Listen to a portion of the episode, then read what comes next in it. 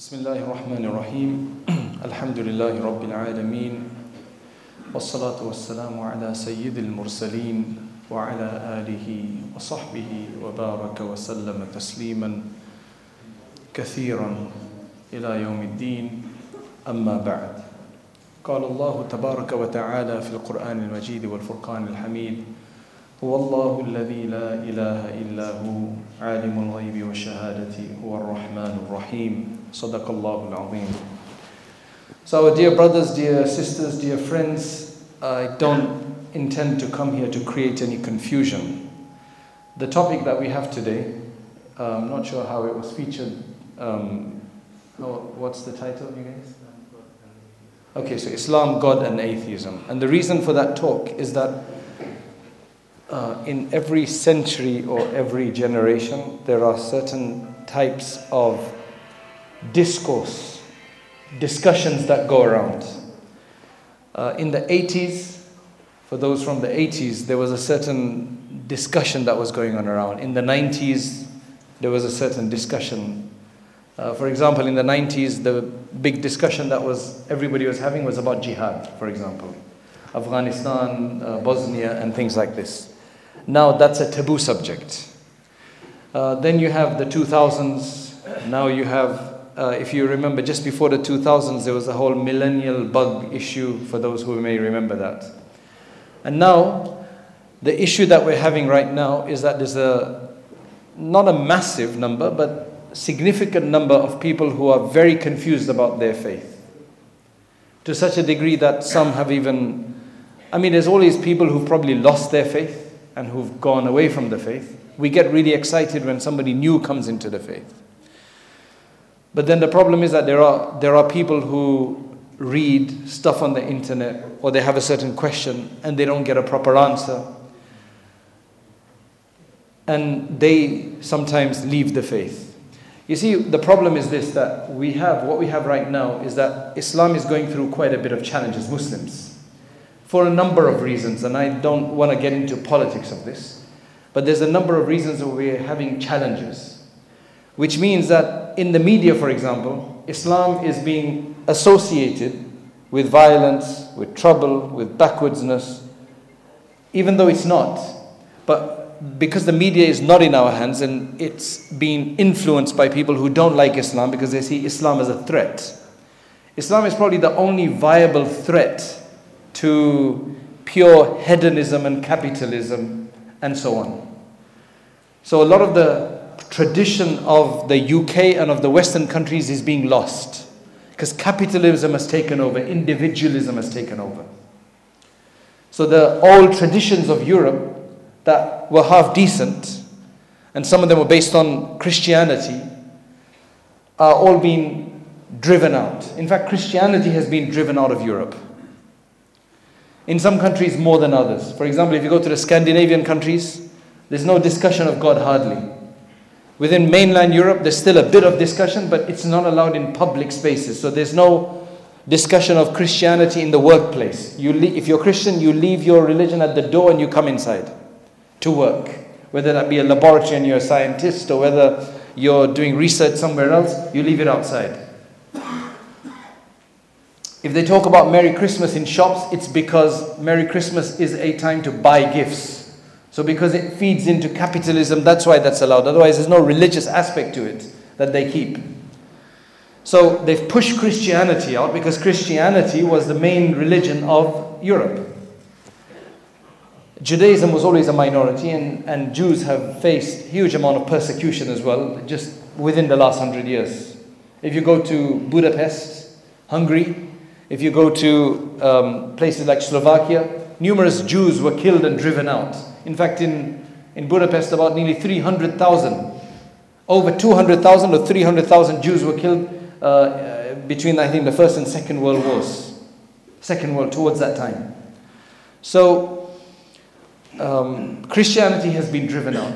Islam is the only one that is disproportionately practiced by its members. What that means is you have many more Christians or people who may say they're Christians in Europe, right? You see so many people who say they're Christians, but they don't practice proper Christianity. the few that do that go to church, they're an absolute minority, and that is mostly actually immigrants or people of African background, for example. They're more faithful Christians as such than our normal English Christians, for example. Uh, more than that, Christianity did not do very well in Europe. They were, when, when Europe was a Christian continent as such, they did a lot of oppression in the name of the church, especially in France compared to other countries. That's why the French are the most antagonistic towards religion because they've suffered quite a bit under the name of Christianity. So that's why they don't like anything to do with religion, not just Islam. They don't want anything to do with Christianity, but Christianity isn't a threat. Only Islam is a threat because in France there's a huge number of Muslims, which are from all the countries that they've colonized. So Islam is the, the a follower, a Muslim follower, a Muslim compared to any other religious person from any other religion is going to be more practicing. If you take a hundred Muslims and you take a hundred Christians, hundred Jews, you're going to see that the, from the hundred Muslims, probably going to be more practicing hundred Muslims within that percentage wise than anybody else. So now, when there's this idea that religion is a backward idea that some that they've driven, that it's all about capitalism and science, and science was never supposed to be a problem with religion anyway. Though Christianity saw it as a problem, Islam has never seen science as a problem, right? So now they think that Islam is now the threat. So they have to push down Islam, and the way to do that is by using the media. That's why you're not going to expect a good story. Sometimes there's a good story in the BBC or somewhere, somewhere and we get really excited. But majority of the stories are always have some negative spin to it. Even the coverage, for example, of our Sheikh Hazrat Maulana Yusuf Motala, it's a time when he just passed away. Lots of people are grieving, right? Lots of people are grieving. So they did a, a BBC small interview with Maulana Ibrahim. So they asked uh, him one or two questions about, you know, his influence and everything. That was for about a minute and a half. And then immediately they went and said, oh, but uh, you know, there's a certain segment of the community which is probably, I think, not grieving, which is the Qadianis. So immediately they bring a negative aspect, and uh, so th- you. Uh, uh, uh, this is not about the media only. What I'm trying to just say is that when people are bombarded, because they've done studies on this, that when you're bombarded, like let's just say that you are from, uh, where are you from originally? You're from Afghanistan. Which part of Afghanistan? Khost. You're from Khost, right? Jalaluddin Haqqani, right? So he's from Khost, right?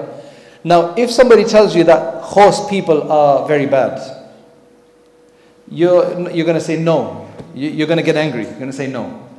Now, in Khost, there must be a few bad people. Every place has bad people. Somebody who's done something wrong or whatever. So they're going to start pointing them out. Look, he's done a bad, he's a bad person. Now, slowly, your defense and your defense of course is going to, or let's just take Afghanistan in general, right? Or any country for that matter Egyptian, Indian, Pakistani, whatever. There has to be some bad people. And, you know, we do have some bad Muslims who do things in the name of Islam and give Islam a bad name. So they're going to use that idea. So slowly, slowly, you start thinking, yeah, you're right. Especially if you're not very strong anyway, you're going to be thinking, yeah, maybe you're right. Can you see how it weakens a person's defense? Weakens a person's idea of what it means to be a Muslim. Now, if a person, there's a lot of people who come on the media and they say that why do Muslims, they, they, they are supposed to be from a Muslim background. They say, why do Muslims always ask for prayer places in the workplace. I don't have a problem with that, they say. Because you don't pray, so you don't have a problem.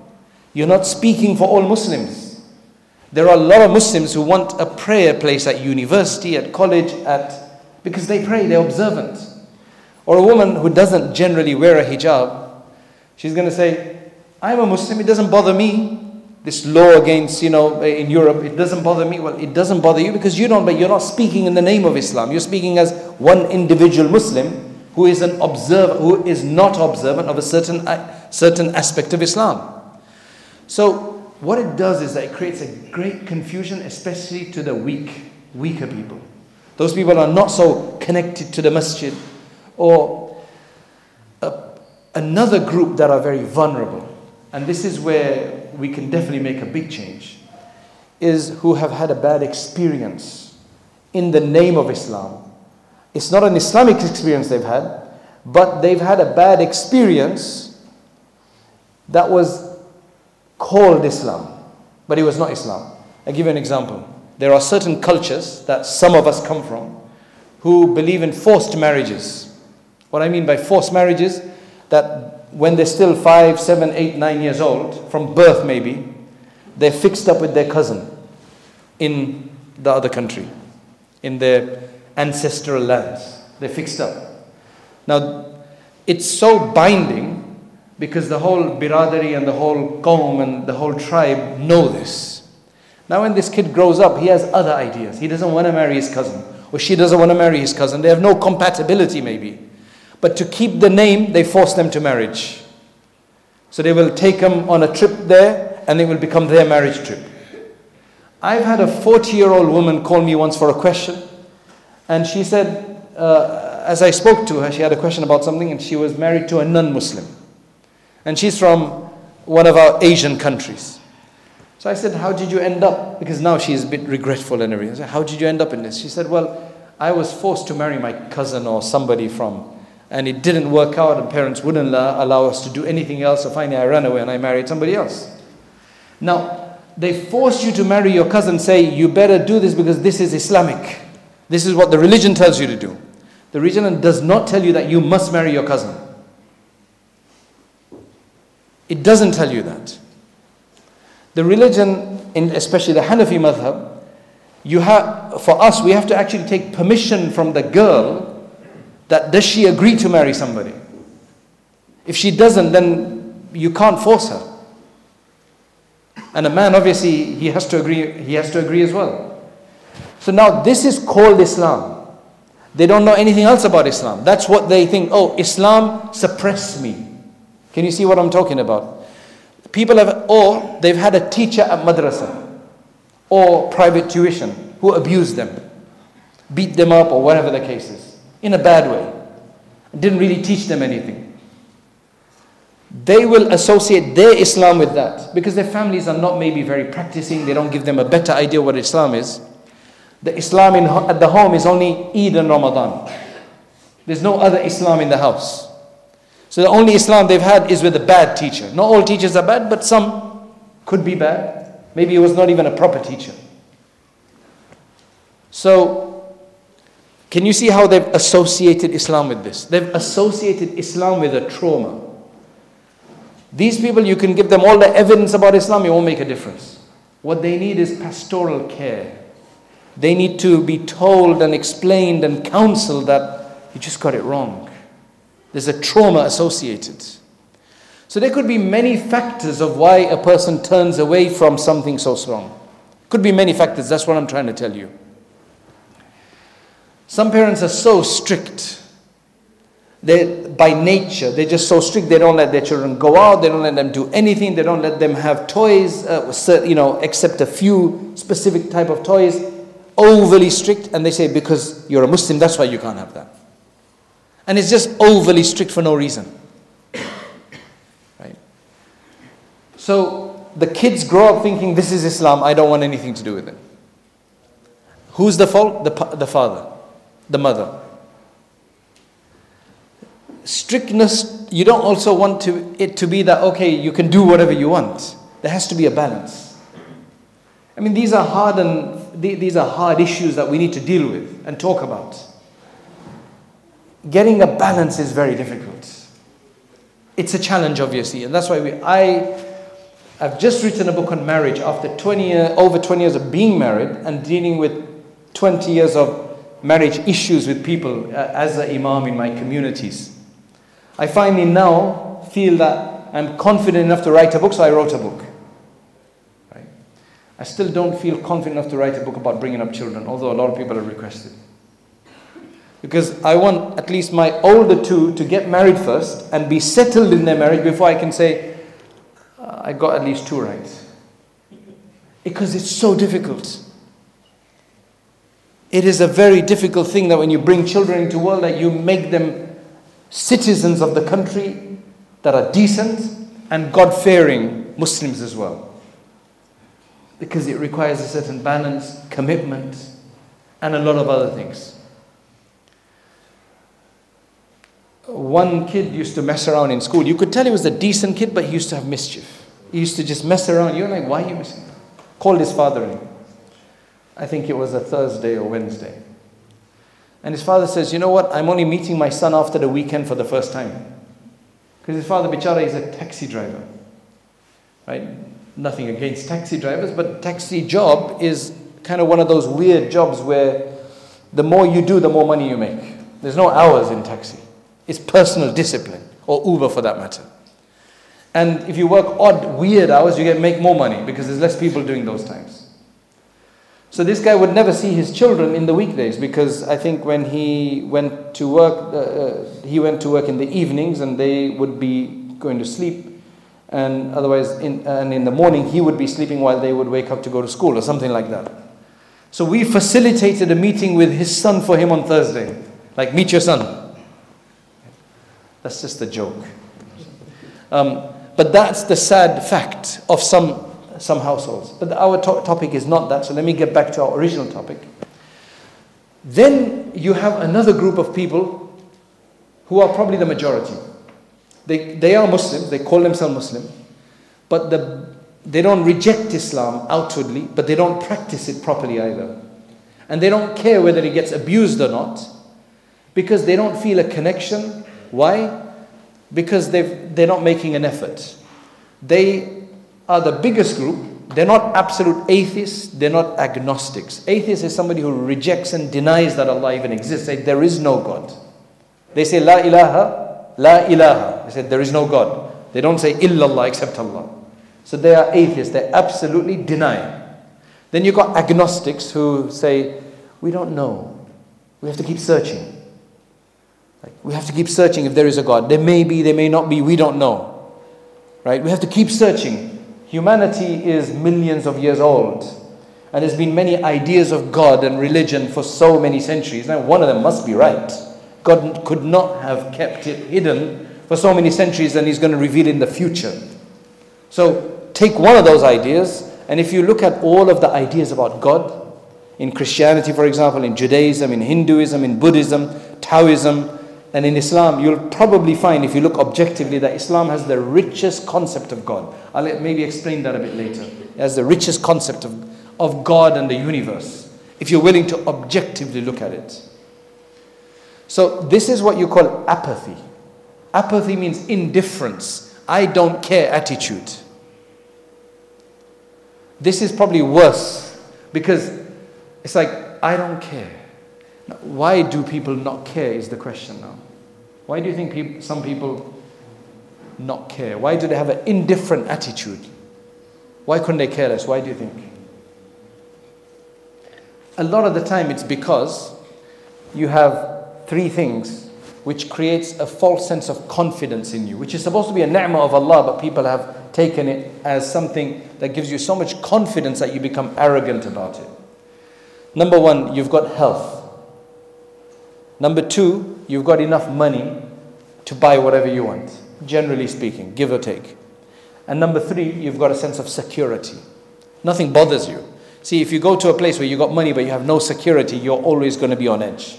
There's one country which would have been paradise on earth, in my opinion, if it wasn't for the crime. It's got some of the best weather, the best fruit, the best landscapes, South Africa. We've got friends who live there, they cannot allow their children to go to the corner shop Alhamdulillah, we don't have that problem here. They're constantly in fear that they're going to be hijacked or robbed because there's a big problem. The security is very well. Alhamdulillah, we have security in this country. Right? May Allah bless. And may Allah make it better. We have a decent health system in this country. In those countries, you have to pay for it, arm and leg. Some people will not go to hospital because they don't have the money to go. Here, we just go to a doctor all the time. We complain about the NHS. Right? It has its problems, but it's a blessing. And number three, you've got security, you've got wealth, and you've got health. Now, when you have those things and you can buy whatever you want, you can wear the clothing you want, the cars you want to drive, generally speaking, you always want to upgrade, but generally speaking, you have the phones you want. You feel like I, I'm fine. Now, the other thing is, we have become such, we have become such consumers um, that we can, anything we want, even if you don't have the money, you can put it on your credit card and hopefully when you get your wage, you'll pay or you'll pay interest or whatever. This is the systems we have. Everything is available to you. And you can get it the next day, even the same day, Amazon Prime. Who doesn't have Amazon Prime here? Number one, okay, anybody, uh, today, I'm not saying it's wrong to have Amazon Prime, but I'm saying that, mashallah, there you can order anything, it comes the next day. Now, you know when you open up a box that you get from, when you open up a box, you open it, how good do you feel? Isn't there a special feeling you get when you get a parcel? Or no, I mean, what's wrong with you guys? You get a feeling or not? Right? How long does that feeling last though? You know why you get that feeling? Amazon has created a special powder, it's invisible. When they pack the box, they put the powder inside. So when you open it, you smell it, and you get this real good feeling of getting a new product. But it doesn't last long. Few hours, maybe, sometime, maybe one day, and then you have to do it again. You have to order something again. If you can just buy that powder, you won't have to order anything. Because you just take a bit of that every day and you'll feel good. I'm just joking, by the way.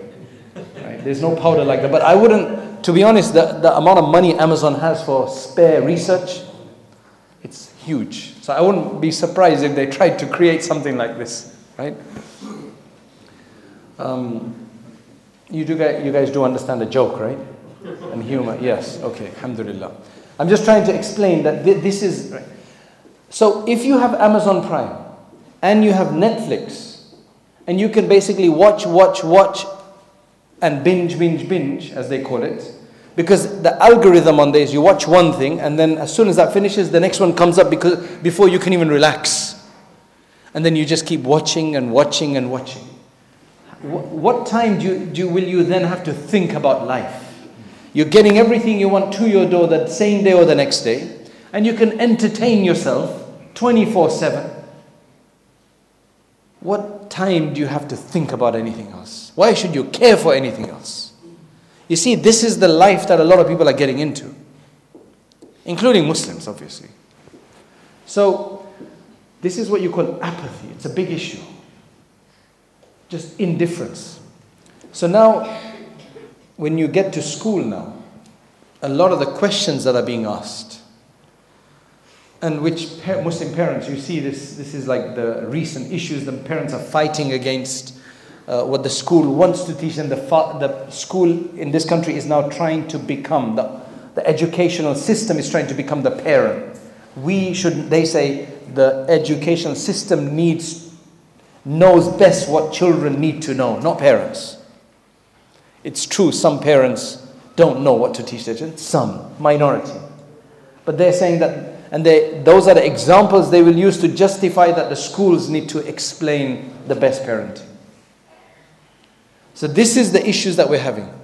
So, you got all of these children, uh, teenagers. So, one, I was called to one house of a religious family. The mother wears a niqab, the father's a guy got a beard, and you know, he prays salat, and you know, uh, and uh, the, the son doesn't believe in Islam anymore. It's like, why? And every argument he had is from Richard Dawkins. Richard Dawkins is essentially one of the main five atheists of the last 20, 30 years that have caused a huge amount of confusion. We have always had atheists, people who denied God, you know, for centuries. But because religion was so strong, they would have to be quiet or they would have to be disguised. But now they become very open on YouTube, for example, and other places. Not just him, there's others like Christopher Hitchens and a few others. So that's caused a lot of confusion. So now let's take a kid who's had some bad trauma or problem. He starts reading this. He be- agrees with it. He believes in it. The problem is that this isn't scientific way to even look at something. The way to look at something is you look at both sides. And then you make a decision. So I asked, have you read anything that has been written opposed to this? Because numerous non Muslims have actually written an answer to Dawkins and showed his flaws. He says, No, I haven't. So essentially, what you're doing is you're just blindly following somebody because you have antagonism, you have an animosity towards your own because of something bad that happened. This is a lot of the problem. That's why even parents nowadays need to be aware of what's going on. And when they see a problem, they need to go and find out. All of us, the ulama, the, the people, need to update their knowledge to find out what Islam really is. Now, if I, uh, th- there was somebody I was talking to the other day, he's like an uncle to me, and he was, he loves conspiracy theories through WhatsApp. You get uh, these, these videos and others that are talking about these conspiracy theories. Who was behind the 9 11 and who was behind this and who was behind It's very juicy stuff if you get into that. I don't believe in anything anymore like that because they can manipulate so much. Right? So I, he, he says, What do you think of this? I said, I don't have a, uh, about a political issue. I said, I don't know. I don't need to have an opinion. And, you know, I don't have time to go and investigate these things. Then I asked him a question. I said, since you went to Islamic uh, madrasa when you were young, he is now 65, 70 years old. When you were young, 10, 12, 15, up to 16, 17, the madrasa you went to and whatever you studied there, since that time, have you ever read a book on Islam, on any Islamic aspect? Any Islamic aspect? A hadith book or about Islam itself or about marriage in Islam, whatever? Or have you taken a class? You've listened, he listens to bayans, he listens to lectures. But remember, lectures are generally general ideas. It's not like they don't talk on focused scientific, you know, issues. It's a general encouragement. These are what bayans are, right? He's listened to a lot of bayans, and he gets YouTube every week, uh, every day. But he's never read a book, and he's never taken a class, even two hour seminar anywhere. So I said, Your understanding of Islam is what you got from a young age when you were not very mature, when you weren't very experienced. That's the Islam you studied, and the only updates you've had are through bayans. You've never had a serious update of reading the Quran for yourself or Hadith for yourself or any other good book on Islam or a class on Islam. And isn't this the case with the majority of us? Or at least a lot of us. Even if we're confused about something, we won't go and look for it. We may ask a few things, the, the, the brave ones may ask a few things here, but that's about it. That's why it's so easy to divide us and confuse us and to get us going because we don't understand the proper Islamic idea of things. That's why one of the books that has been recently written. There are two books I'm going to suggest. Uh, they're both by a prince. And he's written a book called The Thinking Person's Guide to Islam. I read that. It's amazing. Mufti Taqi Usmani read it and wrote him a, uh, uh, like a review for it as well. He's very specially closely connected to Mufti Taqi Usmani as well. Then he wrote another book after that, which everybody must read, which is called a thinking person's guide to our times. Especially those people who like their history, who are always wanting to understand about why things are and what the future holds.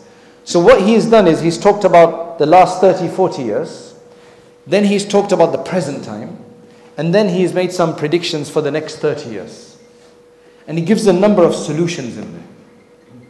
And one of the solutions he gives in there is that you must update your knowledge with the right kind of literature and books, and a number of others. But for those who like this kind of stuff, you should definitely read that book because it'll give you something more substantial. I'm surprised at the amount of coverage and insight he has because I would never be able to get that because he's got that position where he gets a lot of knowledge based on you know being at that level. So now, let me give you an example. Imam Ghazali rahmatullahi alayhi, one of our greatest thinkers and scholars. Right? He died in 505 Hijri, at the age of 55 only. He writes an autobiography of himself. And he had a really investig- uh, uh, he had a really inquisitive mind. He would never take anything just because he heard it. He would inquire about it and try to prove it. And he talks about how that got him into trouble once. Big trouble. He said, I started studying everything from a completely clear mind. Like, I'm, I'm going to try not to be subjective. I'm going to try to be objective. Anything that I've known before, I'm going to try to put it to the side. And I'm going to see if it comes from a definitive form of evidence. Then I'll, be, then I'll accept it. For that, you have to start being skeptical. Skeptical means doubting everything and critiquing everything. For that, you have to become like that. Otherwise, how else are you going to question? You have to doubt, right? And then it has to convince you to remove the doubt. He said, because he said, I saw that we as Muslims have a very strong following of our faith. And we're confident in our faith. But I see but can that prove that your faith is the right faith just because you are convinced about your faith? He said, I saw Christians, some Christians are also convinced about it, especially in his time. Now, it's probably not the case, but in his time. And you see Jews, and they're very convinced about their faith. So, being convinced about your faith is not an evidence. So, I decided to go to the fundamentals and take only those ideas which everybody would agree to, like axiomatic ideas like two is greater than one. Does anybody disagree with that idea? So he said, I'm going to try to find evidences that are like this. Two is greater than one. Father has to be older than his son. There's no way a son is ever going to be older than the father. Nobody disagrees with this. Like everybody agrees with this. I want only proofs like this.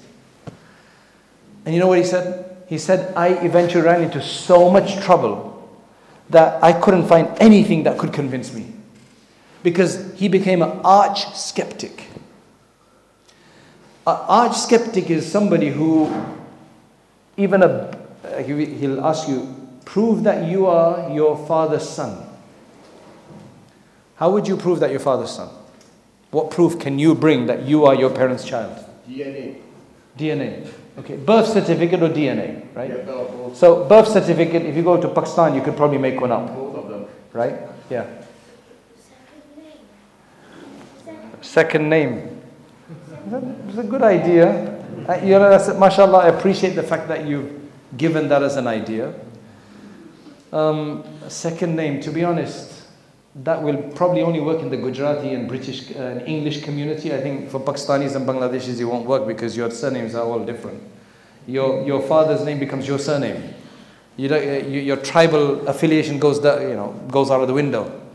Right? You guys have no surname right? Your dad's name is Ahmed, so you become Junaid Ahmed, and your son becomes um, Qadir Junaid.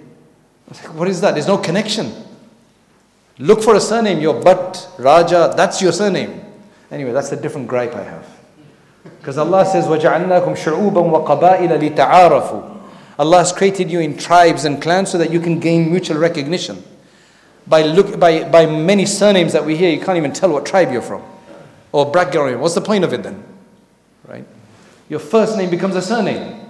So thank you very much for mentioning the surname. But surname is not a definitive evidence because somebody could make a surname up. In this country, your child can have any surname he wants. He doesn't have to have your father's surname. Do you, know, do you see what I'm saying? So that's not proof. Birth certificate, you could make them up. DNA are not 100%. They're like 99 point something percent, and definitive means 100%. You know, just like two is greater than one, DNA is not as good as that. It's good, but it's not as good as that. And sometimes, some rare cases, DNA confuses even further. I've had a case recently in a fertility clinic. There's a, there's a, the, the person who heads the fertility is a Muslim woman, and there was a weird case. I don't want to go into that right now because I want to finish and give you time for questions. So, so he said, I got so confused because there's nothing so absolute. Everything was too confusing. This is the example he gives. Now, follow me in this example, right? You know when you're in, uh, you guys, you guys dream in Southampton? Do you guys dream? Do you have a dream, like a proper dream at night? Do you guys dream? The dream comes through angels, so the dream angel does come to Southampton, right, and give you dreams, right? Some people dream more than others. What's your name, brother? Huh? No, no, no. The, our little brother. Hunayn. Is that Hunayn or Hunayn? Hunayn, mashallah. So, do you have dreams? Sometimes. So you get a dream, right? Now, in your dream, especially those nightmares, right? You know, when you're scared about something, something's bad is happening, and you feel like you're sweating and everything. How real does it feel? Does it feel fake then? Or does it feel real? It feels absolutely real, right? But when you wake up, Alhamdulillah, that didn't happen. Do you see what I'm saying? But when you're in your dream, isn't it like reality? No doubt, right? You have no doubt. You don't know you're in a dream. Right? And somebody told me there's a movie they made where you drink something and they send you into a dream. You go to sleep and they send you in a dream and then they, in their dream, they took the same potion and then they go into a sub dream. I forget what it's called. Somebody mentioned it. Uh, there was a friend of mine who said, You must watch this because this tells you how crazy things are. Yeah, just forget it. Um, what I'm trying to say is that when you're in a dream, you feel it's a reality. You have no doubt. Right? Now, let me ask you this. What about if now you're in a dream as well and this is all a dream? How can you prove that right now, this bayan that's happening and all the 30, 40, 50, 60 years you've lived here is just a long dream and suddenly you're going to wake up from it? Can you prove you're not in a dream right now? Because in a dream, I say, maybe pinch myself. You can do that in a dream. Just the way a dreaming person doesn't know he's in a dream and he feels it's reality, how can you prove you're in a reality right now? But do you understand where this is getting to? Because if you challenge somebody to prove that they're not in a dream right now, and you're like stubborn, no, I want proper proof. You, there's no way you can prove to somebody, you're going to call him crazy probably.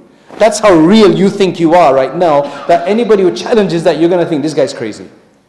That's how much strong you, you are, right, in this feeling. So he basically said that if Allah had not helped me, then I would never have gotten out of this dilemma. So at the end of the day, what matters for us is that we do question a bit, but there's a limit. After that, it's just absurd questioning. Because then, as I said, these people, these arch skeptics in the world, they will question you about your fatherhood. Uh, uh, sorry, about who your father or mother is. Even DNA doesn't work for them. And a birth certificate definitely doesn't work. And a surname takes you nowhere in that case? How are you going to prove it to them? But do you understand what I'm talking about? That if you want to question things, there's no end to questioning. And our deen specifically, while we're not saying that you must not look for answers when you have a question, but our deen is about the belief in the unseen because we've never seen Allah, but we feel Him. And remember, the best deen, the best experience of deen, the person with the strongest deen is going to be the one who experiences his religion than the one who just learns about it rationally. Because rationally, in, uh, as logically, there's always another logic that could break that logic. But if you have felt Allah accepting your du'as, if you have gotten up at night and done tahajjud and felt the presence of Allah, nobody can shake you. And this is what a lot of people are missing. Because of which then shaitan takes over and creates doubts through arguments. That's why ulama mentioned that the strongest argument is when you Allah has given you the experience of your faith through du'as. If you've made dua and your dua has if you made dua properly with the right conditions and your dua has been accepted, believe me, you will never have your faith, faith shaken. Because you know Allah exists. That is the best deen. And let me tell you, Sufyan al-Thawri rahmatullah was one of our greatest muhaddithin and greatest awliya as well. One day he's seen crying. Why are you crying? He picks up a grain of wheat. A grain of wheat, right, is smaller than a chickpea. Kabuli chana is smaller than that, it's very small. He said, I've not disobeyed Allah knowingly even this much. Can you imagine how much how much control he had? He never disobeyed Allah even that much, right? So why are you crying? He said, Because my iman is so valuable, I have not disobeyed Allah that much until now, but I don't know what's going to happen until I die. I'm the more you understand the value of your faith and how that Allah loves you, as you if you read the Quran, you will see the love that Allah has, then you, you will be fearful of losing your iman. Now, Harun al-Rashid, he's going with his wife on the seashore. And what's his wife's name, by the way? MashaAllah. Not Zulaykha, right? Zubaydah. That's right. So he's walking, she's a bit behind, he's walking, and he sees on suddenly he comes upon this older man who is this wild, uh, uh, wise, eccentric person, a bit different from everybody else, and he would say these wise words. You know what he was doing? He was making sandcastles. Have you ever seen an old man making sandcastles? Right? That's really cool, right? There was no YouTube in those days, so you can't check it up online. But this guy was making sandcastles. Right? So Harun Rashid went to him and he says, Why are you doing, what are you making? Bahlul, his name was Bahlul. Bahlul Dana. Yeah. He says, What are you making? He said, I'm making palaces of Jannah. He's making palaces of Jannah in the sand. And I'm selling them for one dinar, one gold piece for one, uh, for one palace. Harun Rashid is a businessman, he's a Khalifa. He's like, okay, you know, that's, I don't believe in all of this. And he carried on. Zubaydah, women are generally more emotional and they're more, you know, trusting. She comes along, she asks him the same question. I'm making palaces of Jannah and I'm selling them one dinar. She bought one. She gave him a dinar and she bought one. Harun Rashid has, goes to sleep at night and he has a dream. In his dream, he's in Jannah, he's in paradise. And as he's walking through Jannah, suddenly he sees this big palace, and emblazoned on the front is Zubaydah that this is Zubaydah's palace. He thinks it's his wife, let me, wife's palace. He says, let me go and check it out. They said, no, you can't. This is your wife's palace. You can't go in there. So he feels really bad. He wakes up in the morning and he realizes that I didn't buy a castle. So he goes back to the shore to look for Bahlul and he hopes that he's making sandcastles. And sure enough, as he gets there, Bahlul is there making sandcastles. He says, Bahlul, what are you doing? He says, I'm making palaces of Jannah and I'm selling them. He says, okay, I'd like to buy one. He says, okay, fine. One car, one palace today for your entire kingdom. Harun says, what's wrong with you? Yesterday you were one dinar, and today you're saying the entire kingdom. He said, yes. Yesterday was Iman bil ghaib, and today it's Iman with the seen. Yesterday, if you purchased it, you don't know what your risk you're taking. That's why it was so cheap. But now you know what it's worth. It's worth your kingdom. This is our faith is part iman bil ghaib. Allah says in the beginning of the Quran, "Alladhina yu'minuna bil ghaib." Now, this is, uh, I, uh, you know, I have not been able to say enough as much as I would say, but we need to have questions because I don't want to leave anybody in any confusion. Or I could say a lot of stuff, but it may not be what you are challenged with because people have different challenges. So we'll open it up. But on zamzamacademy.com, we've got at least three or four lectures on this topic that are in detail. And for somebody who really wants to understand the controversial questions that non-Muslims generally ask to Islam about Aisha radiallahu anha's age and all of these things, then we've actually got a course on white thread, eh, what is it on? Yeah, on whitethreadinstitute.org. It's like a two-week course where you just have to listen and it's got loads of questions, these controversial questions. We've dealt with about 60, 70 questions that your colleagues may ask or somebody will ask. You can sign up for that and, and you can take that as a proper course right? Uh, for any can. But anyway, we will open it up now. What he's doing. Jazakallah. That's a typical question, and I expect that to come. So, if there's a God, then why do you have misery in the world? Right? This is the now. Think about this carefully. Right? If there is a God, then why do you have misery in the world? So look, think of this. Think of this carefully. If there is a God, why is there suffering in the world? Do you think about it logically? Do you, what's the problem there? What is the problem there? If there's a God and misery is found in the world, that is somehow the, the, the result of that means there's no God. Why? What is the connection between there being a God and misery? What is the problem with there being misery if there's a God? Tell me that is the question. Do you understand what I'm asking? A lot of people feel that if there's a God, there can't be misery. But why not? Why can't there misery if there's a why can't there be misery or suffering if there is a God? Right. Because the reason why they think that is this is a Christian idea. Alright? This is a very Christian idea, it's not a Muslim idea. In Christianity, over the centuries, as Christianity has evolved, or whatever you want to call it, they have pretty much defined God as merciful and loving. That's it. Nothing else. So if the if your definition of God is the one who is merciful only and nothing else, then you have a problem with there being misery in the world. Because if there's a merciful being, how can he allow misery? Now for us, God is merciful. And he tells us to read this about 17 times a day minimum, Ar-Rahman Ar-Rahim. God is loving Al-Wadud, but he is also, God is also the mighty one, the majestic one, the punisher, the avenger, the one from whom things can harm, he can harm things. So for us, when there's a problem, it just Allah, the, the, uh, for us, that's just Allah showing some of His names. And when there's mercy, then that's Allah showing His merciful names. But He does say that my mercy dominates my anger. I have anger, and I will show it sometimes when I want to punish people if they don't listen. Because nobody gets punished for no reason. And another two, number two, let's just say the tsunami, right, that took place in, uh, there were two tsunamis, right? One was about last year or the year before, and there was one about several years ago. The Archbishop of Canterbury, who's the head of the Anglican Church of the UK, right? Both of them, uh, Rowan Williams first and now Welby, when, when the tsunamis took place, one in the previous time and one in the current uh, uh, Archbishop's time, they both said that uh, their faith shook. Why did their faith shook? Because they have defined God as only merciful and they, their God can't do anything. So it's like, how can there be such suffering when our God is only merciful? For Muslims, we don't have a problem because our God is very comprehensive.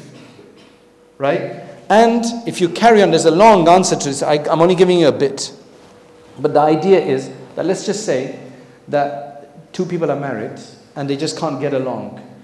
Uh, well, one stay in the marriage and the other one doesn't. He just can't see or she cannot see future and decides to leave and separate and get divorced.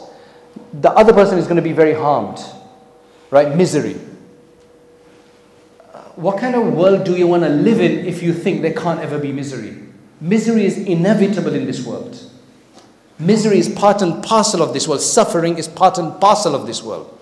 It's not just suffering of children in war that's a suffering. Suffering is also when you lose your mother, you're going to suffer. When you lose a loved one, you're going to suffer. What kind of a world do you want to live in? The fact that we have free will, the ability to make a informed uh, or make a choice of whatever, sometimes we're going to make bad choices. Sometimes you're going to go in the wrong lane and you might get crashed. There has to be suffering. Otherwise, the whole system of the world is going to change. With what we have here, there has to be suffering. It's part of the deal. But what Allah tells us to do is that when you have suffering, you make sabr and you put your tawakkul in Allah. And when you don't have suffering, you have prosperity, you do shukr of Allah. That's what we're told how to deal with suffering. Otherwise, suffering for Muslims has never been a problem. Now, a tsunami, right? Some people are killed, lots of people are killed in a tsunami, right? Lots of people are killed in a tsunami. Some people are killed because it's a punishment for them because they were bad people. The others were innocent, maybe they were miserable. Allah, for, for them, remember, that's all shahadat. Because for us, we have so many people who Allah gives the maqam of shahadat and martyrdom to if they're killed in unfavorable circumstances. So that's the short answer to this question. So don't get, don't, don't like, if there's a God, why can't there be suffering? Why are you even agreeing with the premise in the first place? It's a wrong idea they're coming from.